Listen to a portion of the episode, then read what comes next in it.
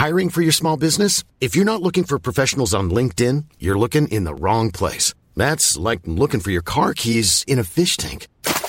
LinkedIn helps you hire professionals you can't find anywhere else, even those who aren't actively searching for a new job but might be open to the perfect role. In a given month, over 70% of LinkedIn users don't even visit other leading job sites. So start looking in the right place. With LinkedIn, you can hire professionals like a professional. Post your free job on linkedin.com slash people today. Hey, it's Ryan Reynolds, and I'm here with Keith, co-star of my upcoming film, If, only in theaters May 17th. Do you want to tell people the big news? All right, I'll do it. Sign up now and you'll get unlimited for $15 a month in six months of Paramount Plus Essential Plan on us. Mintmobile.com slash switch. Upfront payment of $45 equivalent to $15 per month. Unlimited over 40 gigabytes per month. Face lower speeds. Videos at 480p. Active Mint customers by 531.24 get six months of Paramount Plus Essential Plan. Auto renews after six months. Offer ends May 31st, 2024. Separate Paramount Plus registration required. Terms and conditions apply if rated PG. We really have to get away with this concept of identifying people through their wrapper. The beauty is that asynchronous work is actually the first form of management I'm really seeing where that could actually be true, where you could hire people without necessarily having all of the other variables that connect to that and the best ideas can be presented. I talk a lot about how asynchronous management, I think, is going to see the rise of the introverted leader. How you day, how you day. That was the voice of Liam. Liam is all about asynchronous work. Some of you might be wondering what asynchronous is. Stay tuned so you can find out. But it has to do with a lot of what's going on in today's world. Today's landscape, specifically today's workplace landscape has to do with a lot of remote work. How do you manage across a remote environment? How do you lead across a remote environment? How do you work across a remote environment? This is becoming a new norm. And that's what Liam is all about. He has spent a significant amount of time studying the ins and outs of remote work. And today he shares those secrets with us. He has a book that I hope you can check out. It's going to be in the link. And he also has a company that I hope you can follow so you can see the upcoming trends. Today's episode is one you can share with anyone from any generation because this is just the way the world is right now. And I hope you come back with notes. I hope you share with other people. And please, please, please, on a podcast note, continue to leave reviews on Spotify as well as Apple Podcasts. They help the views. They help us go up to chats and they help us become more visible, which allows me to come back every week. That being said, enjoy the episode. Welcome everyone to another episode of As Told by Nomads. And today I have with me an amazing guest. His name is Liam Martin. Now, Liam has been working on this secret project. It's a book. It's called Running Remote, Master the Lessons from the world's most successful remote work pioneers. And he also runs a conference on remote work. And so he does many things around the idea of remote work, asynchronous work, even fighting against biases that exist on all levels. And today we're going to dive into the different ways we can discuss process design, hiring for inclusivity and making sure that we hire to get the best out of the productive hours of our employees and our potential partners, as opposed to the conventional brick and mortar work that we see in today's world. Welcome to the show. Thanks for having me. I'm excited to get into this because honestly, this has been a subject that uh, I've been waiting for a podcast to discuss this particular aspect of remote work, which I think is so interesting which is basically remote work is an environment in which ideas are the most important. It's yeah. not what you look like. It's not what your sex is, what your gender is. It's ideas first. And a lot of people during the pandemic didn't actually recognize that. I call these guys lovingly pandemic panickers. You know, it was kind of like remote at gunpoint where it's like, everyone's got to be remote in the next 24 hours and we got to figure this thing out. But in that process, they actually forgot about what remote work really is, which is it's the ability to be able to build businesses with a degree of freedom and a degree of autonomy that very few other people in office environments can actually get access to. And I think that autonomy also extends to the big subject of equality that we've been talking about over the last couple of years. Well, I mean, to your point, if I look at your career, you know, you're the co-founder CMO of Time Doctor, and we can get, get into that later on. The staff.com, there's running remote. And then, you know, you, have obviously run conferences on the concept of, of remote work as well. and you know, an author. And by an author, I mean you really did. You spent about a year and a half doing and studying research on every single aspect of this concept. I want to start off this conversation with delineating, I guess, the distinction rather between what remote work is and what forced remote work is. Because before COVID, there always was remote work. During COVID, a lot of companies were forced to have employees work remote. And I, I know that a lot of people have said this is a very different type of thing when we're coming with definitions because there's certain best practices that I felt like got thrown out the window once COVID hit. So could you distinguish between remote work before COVID and remote work during COVID? Let's take a one minute, very quick history lesson. I know that you're a professor. So I actually was a lecturer as well for about a year and a half, and it was the worst experience of my life. I ended up getting the worst academic reviews in the history of the department, and the department that I was working for was 135 years old. So can get into that probably another podcast. One year history of remote work. January of 2020, 4.5% of the US workforce was working remotely. March of 2020, 45% of the US workforce was working remotely. We saw an exponential jump. Effectively half of the US workforce was working remotely. This is the biggest shift in work since the industrial revolution. But the industrial revolution took 80 years. We did the same thing in March. We're looking at this change to way that work is done. And another aspect of this is long term, it looks like about 30% of the US workforce will be working remotely moving forward from now, post pandemic, right? When mm-hmm. quote unquote, we're over the pandemic, which is never really, I mean, I don't know if we're going to have like pandemic day where it's going to be like COVID's over, but hopefully we have one of those days. That'd be great. So when you see where we're kind of moving as a civilization, fundamentally, we are disconnecting work from time and space. And the implications for that are massive. I mean, we could talk about it for four or five hours, honestly, all of the implications that we're dealing with. But the biggest one that I want to touch on, which you had touched on before, is the difference between what I am calling work from home and remote work. If you're listening to this right now and you have been working from home for the past two and a half years, you really haven't been working remotely yet. Working from home is there's a scary virus outside of your door that may or may not kill you. So you can't go outside. You can't go to a co-working space. You can't hang out with friends or family. You can't travel and work remotely. There's a lot of restrictions placed upon you because remote work is actually the ability to take your work with you. Work is no longer a place when you think about remote work.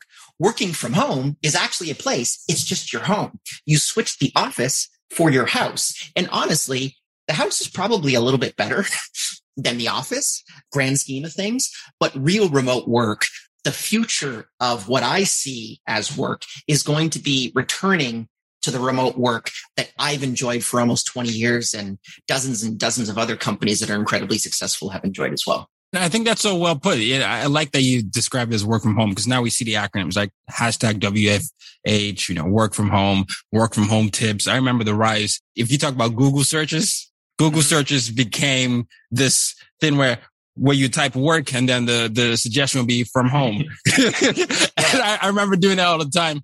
And I, I used to get a lot of requests about that before I go down this rabbit hole of what's going to happen with the hybrid systems as we navigate outside of this pandemic. I want to continue down that idea of location independence and work from home.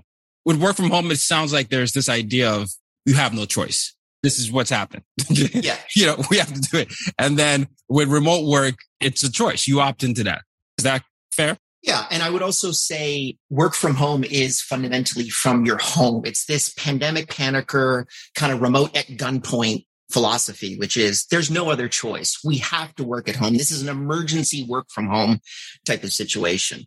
And then mm. when I agree, when you're at a point in which we can choose this, things are going to change in a big way. I don't know about you, but two and a half years ago, I had a co-working space that I could go to whenever I wanted. I could go to a coffee shop whenever I wanted. You know, these things are coming back, but they're really going to ratchet up once. And again, knock on wood, once COVID's over, we're going to move into a type of work that is going to completely transform the way that you perceive work. And one of the biggest aspects connected in some part connected to your podcast is digital nomadism is the ability to be able to actually take your work with you.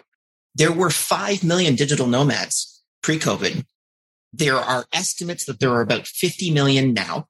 That's an exponential jump. Sheesh. And I actually am projecting that there's probably over the next 10 years, we're probably going to see about half a billion digital nomads all over the world. Wow. Uh, and that's going to be an incredibly powerful concept to come across because when you're like, uh, and we're seeing really interesting stuff happen in the nomad space, like 55 year old professionals that are just saying to themselves, you know what? I don't really want to work for the next five years to get my pension. I'd rather quit right now and do some consulting on the side and make five grand a month and go to Costa Rica. I actually just spoke to someone yesterday that was specifically doing that. And then on the other side of the spectrum, you're seeing 22 year olds that are saying to themselves, why would I want to sit in corporate America for the next five to 10 years when I could actually just start doing freelance work or even just long term positions? But I'm going to be doing it from a laptop and I might be in Lisbon, you know, for three months and I might be in Barcelona for the next three months or any other place that you could possibly think of. I think what you're reflecting on there is the fact that we're in a time where systems are being challenged. And this is the intersection of your work and my work. I launched my company in, in 2014 and I've been working at several places before prior to that. But when I started working on with my, you know, my colleagues who worked anywhere, you know, they could be in another state, in another country, as long as the work was met at a certain deadline that we mutually agreed, that was what it was. And then when COVID happened, I had this interesting request backlog where I actually could work more places than I, I used to before because normally I'll be traveling to Brazil or I'll be traveling to Barcelona to go to the company and dissect that. But the only thing that happened now was I could do Netherlands and Brazil and Nigeria in one day. It just depends on how I scheduled my time. And I'm noticing that as we move out of COVID, knock and wood, there's this idea of doing that as well. And I know it's not quite a synchronous work, which you're going to dive into next, but asynchronous work is essentially the practice of working on a team that does not require all members to be online simultaneously. I've noticed that with my businesses, if I'm doing a podcast one day versus writing a book versus being a professor versus being a consultant, my overall business can operate that way. I don't have to be online at the same time. We have this mutual agreement of a deadline at a certain thing, and then we check in when we check in. Yeah. Yeah. That was the core thing that I really was surprising to me when I started researching the book. So when I started researching running remote and I had done the running remote conference, the book and the conference have the same name. So it's a little bit confusing. We can talk to my publisher about that. But the, uh, the, the book itself, I was studying and trying to figure out what makes all of these remote pioneers tick. So I'll give you a perfect example. I ended up very first company that I talk about in the book is a company called Coinbase. And yep. it is a, a cryptocurrency wallet. Basically open it up. It's on your phone and you can put your Bitcoins or your Ethereum in it. And they debuted on the S&P 500 at number 89, a $141 billion IPO. Massive, massive company, right? Like very few companies go public and get onto the S&P 500 when they go public. So we're talking about a very, very big company. For the first time in the history of the SEC, they have been able to state that their headquarters are nowhere. The reason why was because they said anything else would be a lie. They don't actually have a headquarters. They don't have a location. They've built yeah. this company completely remotely. And for any of you guys that know about the history of remote work and remote first companies, we had a big chip on our shoulder literally until COVID because venture capitalists wouldn't necessarily pay attention to us. We were called kind of like lifestyle businesses. We were called businesses that weren't really serious. You got a cute little half million dollar, million dollar business there. I hope it goes well, but it's not something that you actually build out. But the reality is, is that there's been a lot of companies that have been growing massive organizations remotely. And the one thing that they have in common is this concept that we break down in the book, which is called asynchronous management, which is the ability to, as you said, basically run a company without actually talking to anyone inside of that business. That's the core concept, which is what if you could never talk to anyone inside of the company face to face? What if that was just impossible that had to be removed from the way that you built a company and these remote pioneers came up with this methodology in order to get over that problem. But more importantly, what this actually created was an environment where you could build and scale companies way faster than any on-premise in-office model. And that's the real exciting thing that I want to teach to as many people as possible. And please, I, I want you to continue to teach that because in my study of asynchronous work, there's the idea of, yeah, I actually think it boosts more documentation, transparency. It builds trust and their ability. Mm-hmm. You and I were talking about a topic that we're not, we're not going to bring on here, but the core element of the topic we were talking about before we hit record was this idea of trusting people and trusting people to do what they've been trained to do all their lives. Right. And I believe that when you go towards this asynchronous work, it, you know, removes away that micromanagement, but it also just builds that level of trust and transparency that can actually build a morale and take away all those elements that sometimes come into a work culture that can be toxic. Absolutely. So we have three core principles that I talk about in the book, which is deliberate communication, democratized processes, and detailed metrics. Yeah. So those are the three big parts of remote work. And if when you think about asynchronous work specifically, when we've studied these companies, one of the other things that we found, which is really counterintuitive, is their managerial layer is about 50% of what an on-premise in-office synchronous company is. When I actually started to figure this out, I was like, wow, okay, so there's way less managers in asynchronous companies than there are in synchronous companies. Well, number one, that makes those companies way more efficient. You need, cause like when you think about management, management's a critical part of running a business, but mm-hmm. fundamentally, mm-hmm. what is a manager? A manager's job is to manage other people who do the work. At the end of the day, fundamentally, it's like they don't actually do the work in the business. They manage the people that do the work in the business. So if you can have less of that overhead and you can have basically, I almost kind of think about it as the a middleman issue. If you can remove the middleman as much as humanly possible, uh, we have a concept inside of asynchronous companies, which we call radical transparency. So when you join a company that's asynchronous, generally you want every single person in that company to ideally have the same informational advantage as the CEO of the company. Mm-hmm. So how much money are we making? What's our P&L look like? What's our NPS? What's our eNPS? What customers are we losing? What customers are we gaining? And what this does is it creates number one, as you said, a massive environment of trust. Well, actually, we're not holding anything back from you. This is everything that we have. And you now have the responsibility as someone inside of the company to be able to add into that company and create value inside of that business. But more importantly, what it does is when you have to make a difficult decision, when you have to lay 10% of your workforce off inside of these asynchronous companies, people understand because they actually have all the information in front of them. And if they don't understand and if they disagree on it, we can actually all have discussions about it very openly because there are no closed doors in asynchronous organizations because we don't have doors. uh, we actually have an organization in which the platform yeah. is the man. Ryan Reynolds here from Mint Mobile. With the price of just about everything going up during inflation, we thought we'd bring our prices down. So to help us, we brought in a reverse auctioneer, which is apparently a thing. Mint Mobile unlimited premium wireless. Ready to get 30, 30, bit to get 30, bit to get 20, 20, 20, bit to get 20, 20, bit to get 15, 15, 15, 15 just 15 bucks a month. So, Give it a try at mintmobile.com/switch. slash $45 up front for 3 months plus taxes and fees. Promo rate for new customers for limited time. Unlimited more than 40 gigabytes per month slows. Full terms at mintmobile.com. Hey, it's Ryan Reynolds and I'm here with Keith, co-star of my upcoming film If, only in theaters May 17th. Do you want to tell people the big news?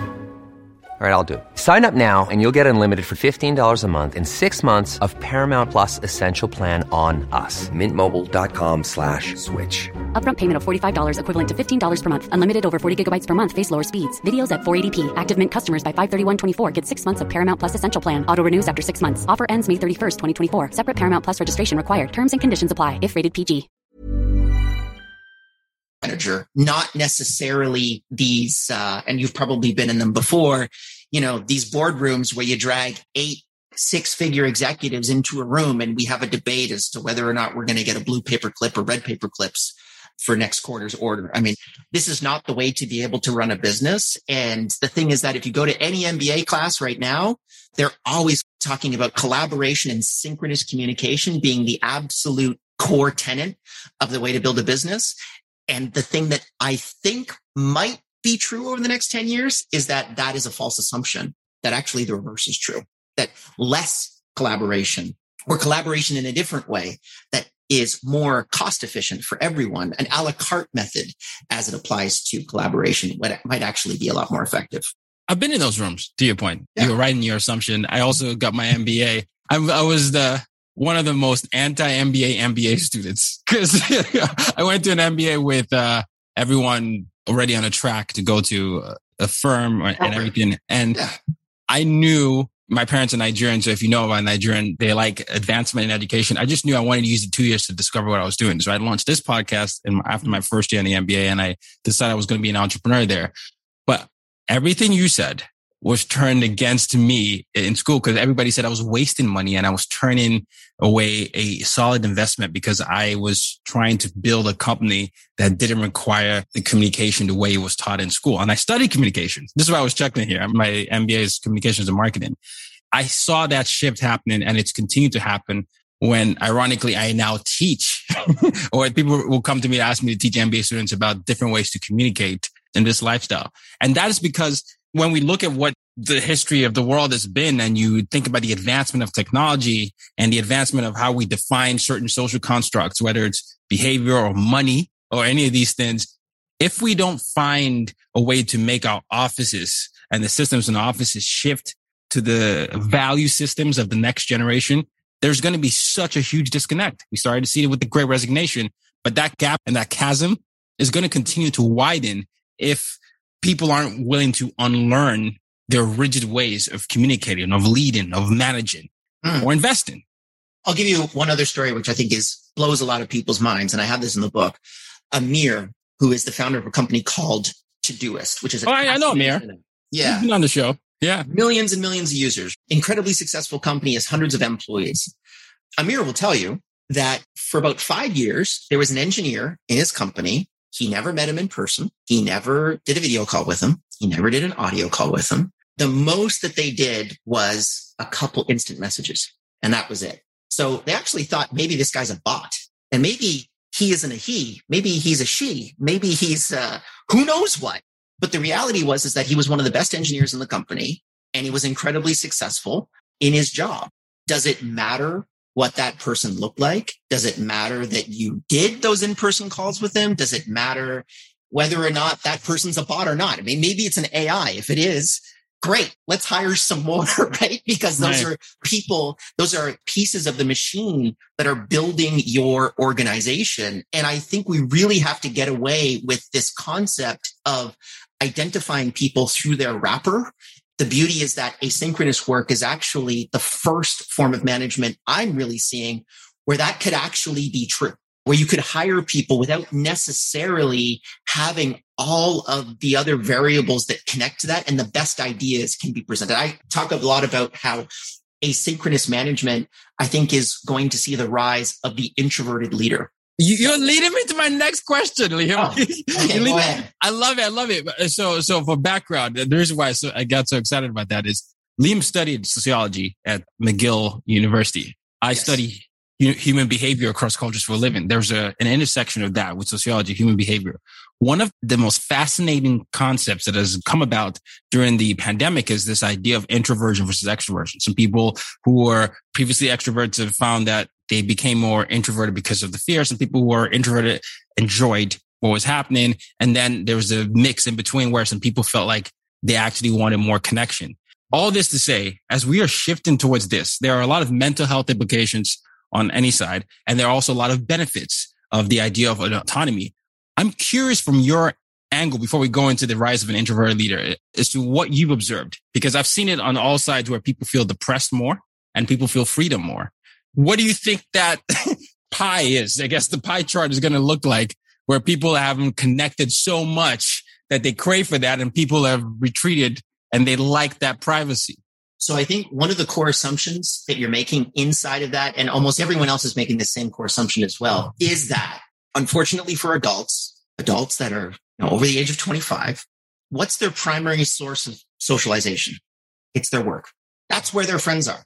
When You go to the office, you hang out with your work bestie, right? I can't remember what these, I see a bunch of TikToks. Connected. Yeah, work bestie, work husband, work, bestie, work wife. Work, that's it, right? So then you have this concept, which is just like, I'm getting my socialization. I'm getting my disconnect from my family unit when I go to work. And when you work from home, obviously that same thing doesn't happen anywhere near to the same degree. And what I'm saying is we now have an opportunity to evolve past that because when you go to work, you know, your work bestie, your work husband, your work wife, that person wasn't chosen by you. You were put in that place and you had 20 people, let's say in the office and you're like, Oh, I'm going to go hang out with that person. The reality is, is that the world is a big open place and you can walk outside of your door and you can make friends with people, particularly post pandemic. When we couldn't do that, you know, pre pandemic, I think a lot of this mental health issue is just actually connected to I can't actually socialize with people. So therefore I can't see anybody. Mm. But post pandemic, we're really going to actually go into an environment where we're going to say, all right, you know what? Why don't I go do a workout program after work, 5 p.m. in the park every single day? And that's going to be a place where I can socialize. It's very difficult for adults to be able to make friends. There was a quote, and I can't remember who said it, but said that most men live lives of quiet desperation and it's entirely connected to socialization. Most men, after they actually end up getting into the work world, they have their kids, their wives are a lot more social, but men, they don't have that same type of form of socialization. It's a lot more difficult for them. And what I'm telling all of my male friends is try to get out there. It's difficult to be able to do it, but if you do do it, you're actually going to be much happier because you're going to be able to choose uh, who you want to socialize with as opposed to the work environment. Comes down to that word again, choice. And what you, if I'm getting what you're saying is, yes, obviously we're going to move towards asynchronous work, but what was the inherent flaw in my question was it was the assumption that work and friendship are inherently tied. And you're like, no, the work you, network is your social network. Yeah, exactly. Those, these things are disconnected. Yeah. We put them together uh, throughout the entire history of the last, you know, basically post World War II. Thank you for helping me out with that. I love when I get challenged like that because that's actually so true. And I always say we spend most of our time in some sort of education institution or work institution. And it's important for me and anyone here listening to remember that some of these things not some of these things, all of these things impact our programming and how we see the world. And what you're introducing into the consciousness now is this element of choice with work and also choice of friendships, but also an ability to choose this interest of our hobbies. A lot of us have been told what realistic versus not realistic is. And we had all these interests when we were kids. And now that we get to decide our environments, it's important for us to intentionally create those places that maximize the fullness of self. Absolutely. I mean, I couldn't have said better myself. I think that the beauty of where we're at right now, and I think that COVID has taught us this lesson, or retaught at least me this lesson, is you can craft your own future. Your future is yours to build. And the reality is that and we've seen this with the great resignation. I actually think that the great resignation is going to turn into the great migration, where people are really going to be able to say to themselves, you know what? I don't think I really want to work in New York anymore because I can work in Iowa. I can work in Bali. I can work in Spain. I can work in Portugal. I can work in South Africa. It really doesn't matter. I can choose my own path and I can choose to do whatever the heck I want and I'll still be able to get paid. And this is a really exciting time, I think, for humanity where we've never had so much direction of freedom and autonomy than we currently have right now. And the reality is that the majority of the institutions around us, not to necessarily get too conspiratorial, but those institutions, it's within their interests to be able to make you believe that you don't have those options. Mm. In reality, you actually do have all of those options available to you. The internet has empowered us to be able to do it. I have another quote in the book by Marc Andreessen from Andreessen and Horowitz. And he talks about how surprisingly is coming out of his mouth. He believes remote work is the biggest civilization shift, even more powerful than the internet itself, because wow. it enables people to be able to move wherever they want and do work. We've currently, I know that this podcast is going to be coming out in a couple months, but we're currently experiencing a lot of heartbreak with some of our Ukrainian team members that are in hmm. Ukraine right now that refuse to leave. And I don't know where the conflict's going to be in the next couple months, but it's one of those situations where we said, listen, you don't have to be in Ukraine. You can go somewhere else. We can fly you anywhere on planet Earth. And I think a lot of people are still locked into that mindset of, I have to stay in my city. I have to stay with these friends that I don't really like. I have to stay in this job that I don't really like. No, you can change all of those things and remote workers empowering you to be able to do it. Interesting. All right. Now, I've stalled enough. You're about to introduce us into the rise of the introverted leader, I think is what you said. What's happening with that? I am relatively introverted in front of a large group of people. It's very difficult for me to communicate. I'm quite awkward in front of large groups of people. And I know a lot of people that are not. And you've probably been in these meetings. I mean, you're an incredibly charismatic guy. You probably are this person where 10 people go into a room and who ends up getting their ideas adopted the most? Generally, before even anyone opening up their mouths, you probably will know who it is. It's the six foot two all American guy. That's generally the person that's going to have their ideas adopted. Now, do six foot two all American guys have the best ideas? No, no, they don't. Um, no. If anything, actually, they might have the worst ideas in the room. Those are the ideas that end up getting adopted the vast majority of the time. Why? Because synchronous communication has in itself a massive amount of bias. And it's just fundamental. Everyone has bias, right? Inside yeah. of what they're doing, their, their perception, right? It's like you're thinking about all of these different variables connected to a particular person. Asynchronous meetings and asynchronous individuals or asynchronous organizations have ideas as their most important asset. The idea is what gets prominence. It's not necessarily the wrapper around that idea. What we see, and there's a ton of research that's currently being done on this, a lot of it from Harvard Business Review, which has been really great at looking and understanding asynchronous organizations, is that when you remove all of these components of bias, you end up actually having people that would lead organizations that otherwise would not necessarily lead them. You're seeing a lot more minorities. You're seeing a lot more women lead organizations because they actually have the best ideas and not because, again, they're that six foot two all American star that we've classically always followed because they're just fundamentally the most charismatic person. Now, there's another really interesting sociological aspect that connects to that. I don't know if you know this, but you can presume or you know whether or not someone is going to be successful based off of whether they are the tallest person in their class at the age of 12, because that's when all of those kind of aspects of personality really crystallize is when you're 12 years old. If you're the tallest kid in the class, you're generally going to have a much more charismatic poise towards you. You're going to make more money. You're going to be more successful because just everyone kind of looks up to you. It's kind of crazy how like height is one of these biggest factors that are outside of all these other variables that connect to it. But I find this really interesting and I find it incredibly stupid because your height shouldn't denote whether or not you have good ideas. No, it shouldn't. Uh, there are studies about CEOs and, and how most of the CEOs are six foot and above, but that's, that's not yeah. majority of men and, and it happens all over the world. But I love that insight. People make that assumption. I, I'm an ambivert, so I definitely have a lot of extrovert energy, but by myself, I recharge when I'm researching or studying. And when I go to conferences, I usually find a quiet room just to recharge. But when you see me, you would never guess because I love right. talking to people. So it's, I was so glad that there was a language for the ambivert aspect.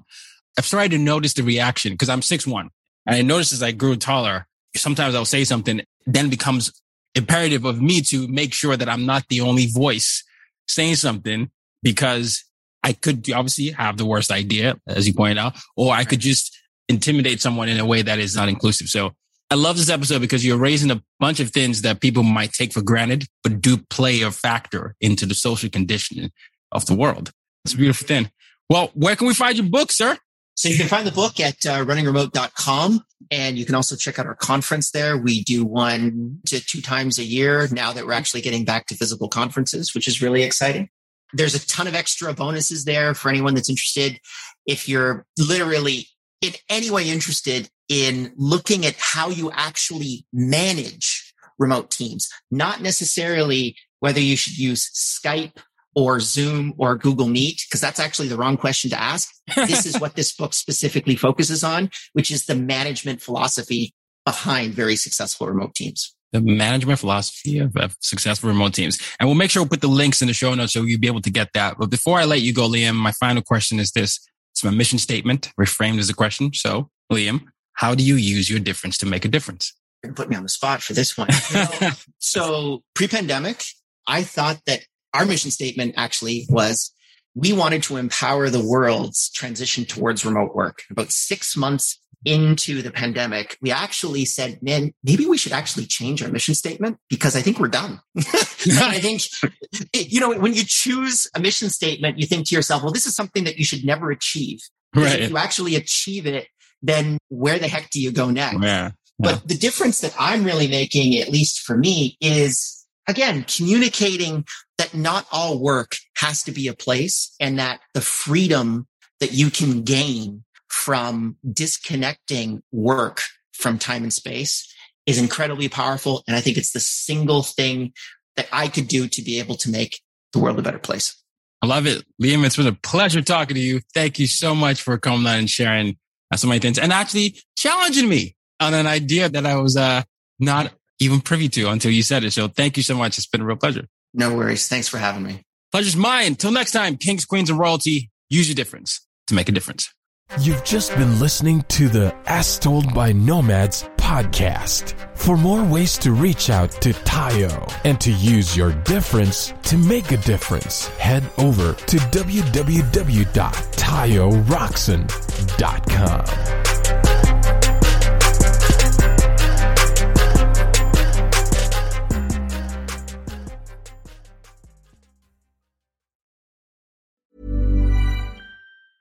Even on a budget, quality is non-negotiable. That's why Quince is the place to score high-end essentials at 50 to 80% less than similar brands. Get your hands on buttery soft cashmere sweaters from just 60 bucks, Italian leather jackets, and so much more. And the best part about Quince, they exclusively partner with factories committed to safe, ethical, and responsible manufacturing. Elevate your style without the elevated price tag with Quince. Go to quince.com/upgrade for free shipping and 365-day returns. Even when we're on a budget, we still deserve nice things. Quince is a place to scoop up stunning high-end goods for 50 to 80% less than similar brands. They have buttery soft cashmere sweaters starting at $50, luxurious Italian leather bags, and so much more. Plus, Quince only works with factories that use safe, ethical, and responsible manufacturing. Get the high-end goods you'll love without the high price tag with Quince. Go to quince.com slash style for free shipping and 365 day returns.